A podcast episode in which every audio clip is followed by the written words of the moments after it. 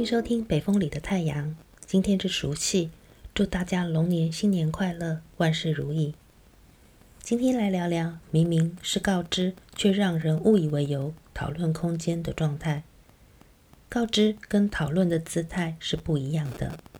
有的时候，我们会收到邀请，说这件事情我们来讨论一下吧。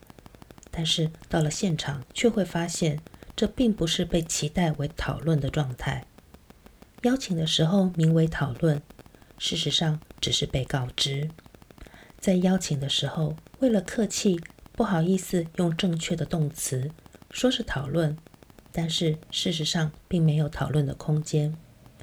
提出来的想法都会被反驳，因为这种状况经历多了，大家就会显得保守小心。在被询问是否有意见的时候，就要先小心地试试看。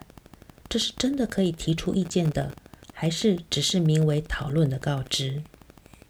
还有一种境情况，其实是邀请的人自己并没有想清楚这个交流的边界在什么地方，什么是可以讨论的，什么是不能讨论的，然后就直接进入议题，直到大家提出看法，他才发现这不是我想要的，或是这是我想要的。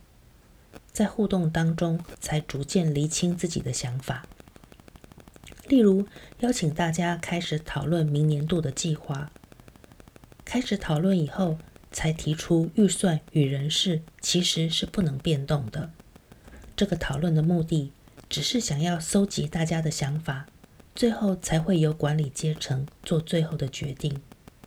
如果是这样，这个会议的起手式。最好是一开始就告诉大家，你们的意见只是拿来参考，并不会百分之百的被接纳。而且人事跟预算是固定不能动的，把范围先讲清楚。